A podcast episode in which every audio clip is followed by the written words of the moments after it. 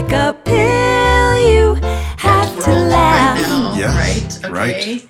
And here is a Halloween vignette Right. from Jon Vidaurri. season appropriate Halloween vignette. Uh, this is when, a little context, I uh, was in the either seventh or eighth grade. We were, my father uh, was in the Air Force, so I grew up on Air Force bases. I, grew, I was born on an Air Force base, grew up on Air Force bases all the way up to high school. So we were on an Air Force base. And the reason that that is um, important to the story is that on Air Force bases, and this is in the mid 70s, Okay. Cold War Yeah. going on.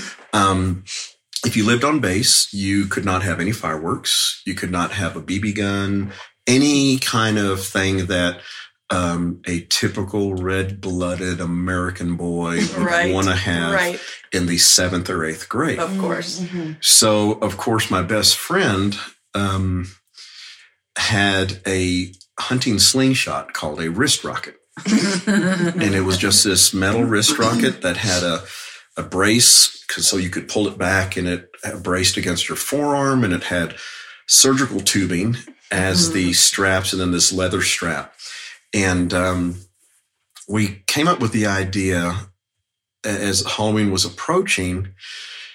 We thought, I think it would be neat to uh, crawl up on the carport. Our homes were uh, base housing was a short little one story houses, and we didn't have garages. It was just a metal canopy carport.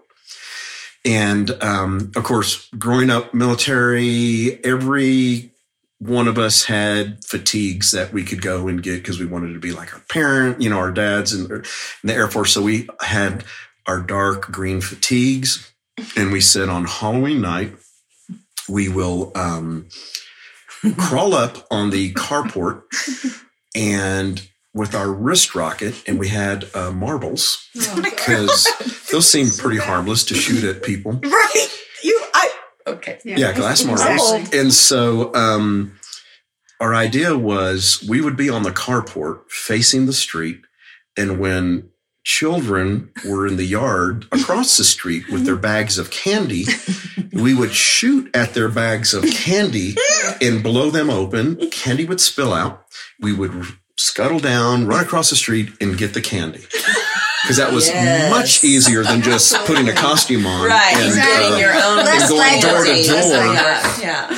and not uh, risking maiming someone. So um, uh, we did that, and we put our fatigues on. And Roy had a little backpack, so we had um, the marbles in there and the wrist rocket. And we climbed up on the carport, and we're laying down. We had to wait till it was dark, and you see all the kids uh, going back and forth. And um, also on Air Force bases, uh, they had their own police. They were called the APs, the Air Police, and so um, that will come into the story later.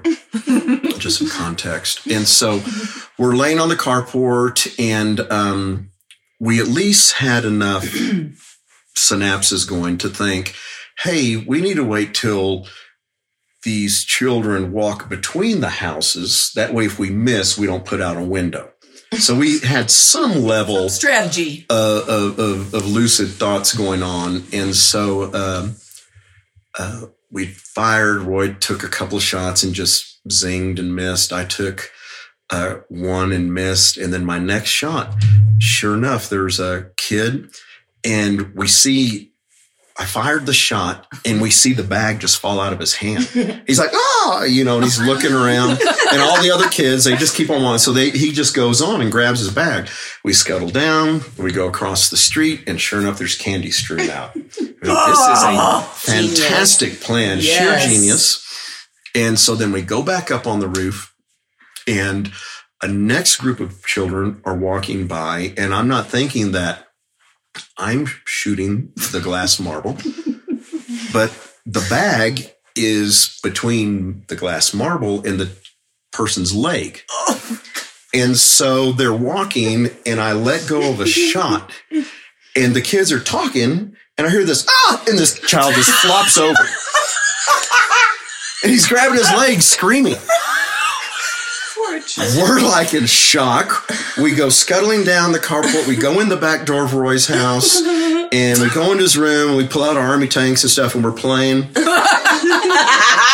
and we're our, our we, we you know we're in there playing and sure enough um we hear a knock on the door and then roy's mom who is from germany uh and his dad married her when they they were stationed in germany and she spoke broken english um heavy german accent and she opens the door and she was always very suspicious she goes roy she goes the aps are here she goes did you shoot something at a boy? And I'm like, no, no, we're just look, we're playing with our tanks and we're in here just playing. And and she slams the door shut, and they leave. And um, it, we learned some important life lessons. You could have killed someone. Yeah, Yeah. But I feel like it was a real missed opportunity. Like, It really okay, was. the kid's already down. Grab he's his down. candy. Grab his candy. out. They're That's they're, worried. they're they're just trying to stop the bleeding, and so they aren't even looking for candy at that point. They're just putting the tourniquet I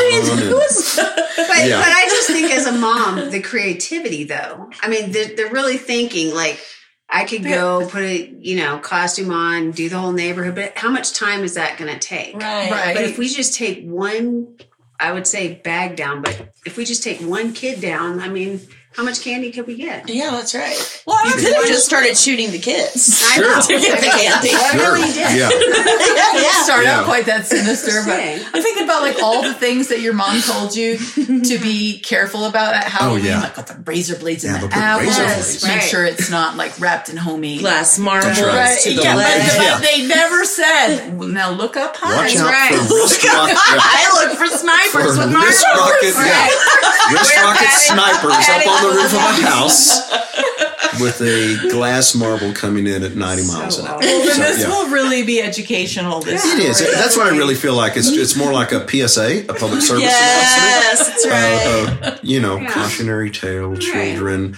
Uh, if you have those soccer pads, Yeah, padded, when you go out on. Halloween, wear them on the sides of your Yeah. legs, and that'll help deflect the marbles. It's right at the same height Safety the bag. goggles. Love it. safety goggles. Maybe even helmets, you know?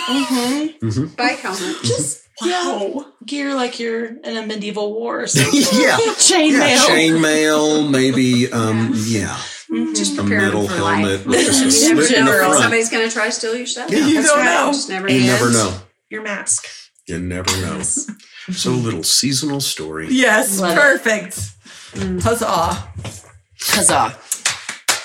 Well done. Cheers. Did Here, you did you ever tell your mom that you did that? Or No. did you I don't think to this No. day. Dad doesn't even know that You one. didn't. No. You, 'Cause should- I- you should Oh, yes. tell him. Oh No, no, no, no, because no. I told my dad the next story yeah. coming up at oh, a Yeah. Christmas family and everybody there. Everybody's rolling and dad's like, He's Are you furious. serious? Yes. this is like 10 years ago. I mean, it's not like, you know, dad was not, I thought he was going to he did spank me. not I'm like, laugh. dad, I, I'm 52. and did you just tell me to go get a belt out of your closet? It's like, exactly. what? We were all dying. He was like dead serious. Oh, oh Yeah. Oh my gosh. No. Oh, He can, wow. he, he can hear It's- it on the podcast. These are my mother loved these stories. She'd make to, Jon tell it to all her friends. Anytime we were ever on, oh, you gotta, you gotta tell them the story. You gotta, uh-huh. Oh my gosh. I thought, hey, it's finally, you know, good. Dad to hear it. It's been right. 40 years. no, but no. Nope. didn't it was funny. No. Enough time. Nope. He was I not think it ever will be. happy It's with another that. 40 years. Our theme song was written by Michelle Patterson, arranged and performed by Mark and Christy Bovey. You can find Christy on YouTube at Voice Love Co. Don't forget to like and subscribe on Apple Podcasts or wherever you listen to podcasts. Pop this podcast like a pin.